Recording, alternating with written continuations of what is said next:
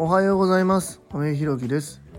一般社団法人フローという福祉事業を行う会社の代表で、現在は障害のある方向けのグループホームブルーのみかずらの運営をしております。今日は雇用するという難しさというテーマでお話ししたいと思います。今日はね、長男のエイト君が横にいる状態で、放送をさせていただいてます。じゃあちょっと発音がないんですけども笑ってますね。はい、本題に入る前にお知らせをさせてください。現在グループホームブルーのみかずらでは入居者様が4名ですので、6部屋中空きが2部屋の予定です。また体験入所の予定が3名ございます。あと4月からスタート予定の短期入所のお問い合わせもいただいております。見学ご希望の方ございましたら、引き続き募集しておりますので、概要欄のリンクをご覧いただきまして、公式 LINE 等でご連絡いただきますようよろしくお願いいたします。それでは本題です。今日は雇用するという難しさというテーマでお話ししたいと思います。昨日からね、昨日の晩からですかね、入居される方がもう1人入ってきまして、改めてね入居されている方が4名というところで、スタートしております。今までと違いまして、1人入ることでね空気感もまた少し変わるので、今日からねどういう風に変わっていくのかなというのも楽しみです。昨日は僕お休みというか、午後からはお時間いただいてましたので、今日の朝ねまたこの後夜勤さんと交代して日中の方対応させていただこうかなという風に思っております。そんな中でね、もうすぐ、このブルーのみかずらも入居される方がスタートしてから1ヶ月というところになるんですけども、イコールスタッフというか、雇用する人との関係性というのが、この1ヶ月ぐらいになってきたんですね。もちろんサービス管理責任者の安田はもっと前から夏から一緒にやっていただいてて、っていう流れで今まで来てるんですけども、この雇用というところで言いますと、安田に関しては2月からで、夜勤のスタッフさんからしたら3月からというところで、スタートしております。で僕はね今回のこのグループホームを作るにあたって会社を起こしたんですけども、雇用をするというのがもちろん初めてで、っていう中でね、今まで管理者とかはさせてもらっていたんですが、雇用する経営するという立場でスタートするのは今回が初めてというところなんですよね。で今までは管理者という経験はやってたので、なんとなくその経営するという大変さっていうのも分かっているつもりではいたんですが、今回ねこの3月からスタートするにあたって、思ってるより雇用するっていうのは大変だったんだなっていうのに改めて気づいておりますね。今までは、その会社のルールを守る、また根拠を持ってこのルールを変えていくっていうところが管理者の責任に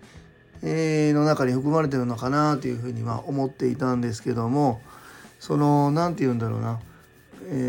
営者になってからですね、このルールそのものを作っていくっていうところ、またこのルールを合う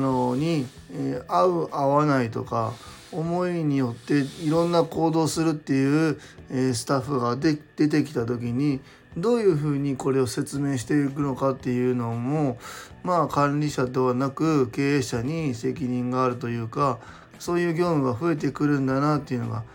改めて思いましたね。私はこう思いますか、僕はこう思います、僕はそれをいいとは思いませんとか、僕はこういうふうに言われてるけども、違うと思うのでこういう行動を取りましたとか、私はそんなつもりで言っていませんとか、なかなかねこういうのがいろいろ出てきて、大変だなというふうに思って、全然そのスタッフがダメとかいうわけでもないし、そういうスタッフが嫌いだって意味ではないんですけども、そっかっていうのを改めて思ってて、自分が管理者だった時っていうのはなんかこういうことをしてたんだなというふうに思って、なかなか経営者ってそれを雇用すれば雇用する人数分聞くっていう仕事があるっていうことにすごく大変なんだなというふうに改めて思いました。管理者、責任者と経営者っていうのは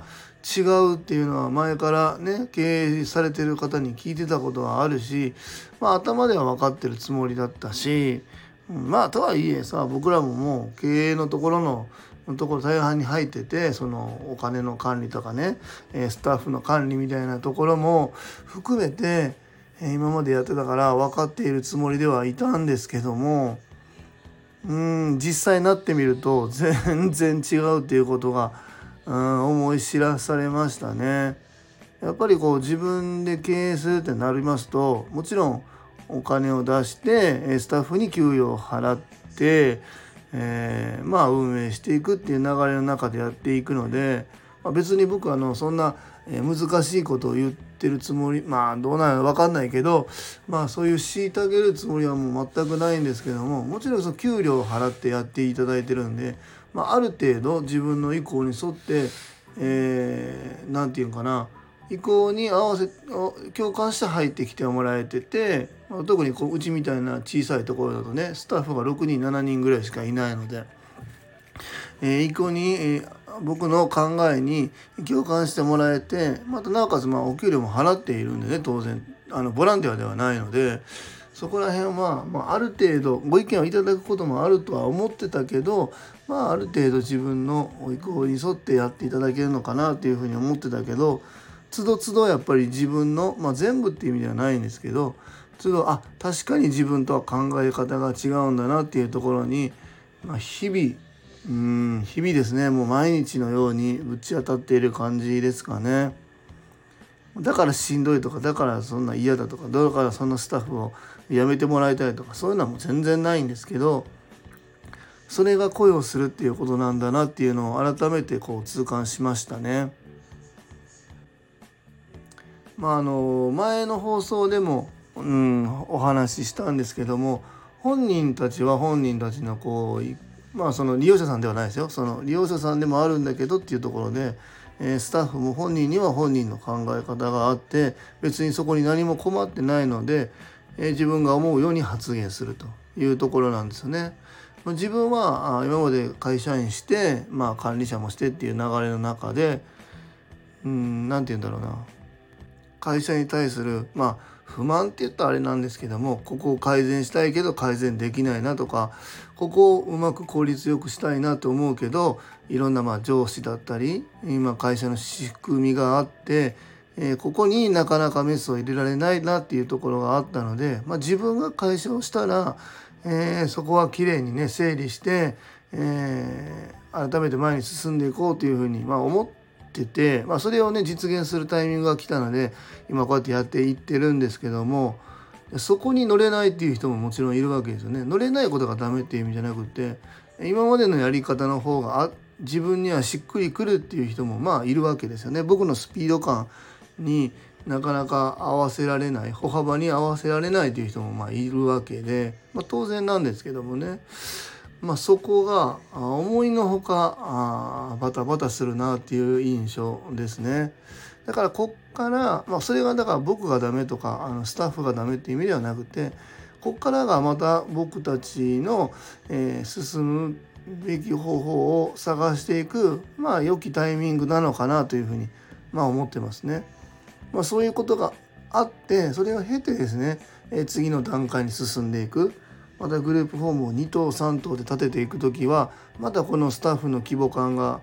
倍になったり、また4倍になったりということになっていくわけだと思うんですよね。社員として雇用する方も増えてくるという流れの中で、この組織というところを作っていく中で、経営者、雇用する立場でやっていくのは、また一つね、大きく成長するタイミングなのかなというふうに改めて思います。今日は雇用するという難しさというテーマでお話しさせていただきました。一般社団法人フローでは、障害のある方向けのグループホーム、ブルーの三日面を和歌山市の三日面というところで3月から入居を開始いたしました。それに伴いまして入居者様とスタッフを募集中です。そちらの詳細などは公式 LINE やノートでもご案内しておりますので、ぜひ概要欄のリンクからご覧いただきますようよろしくお願いいたします。A ちゃんの声が聞こえてますね。最後までお聞きくださりありがとうございます。次回の放送もよろしくお願いいたします。今日も素敵な一日をお過ごしください。一般社団法人フローの亀井宏樹でした。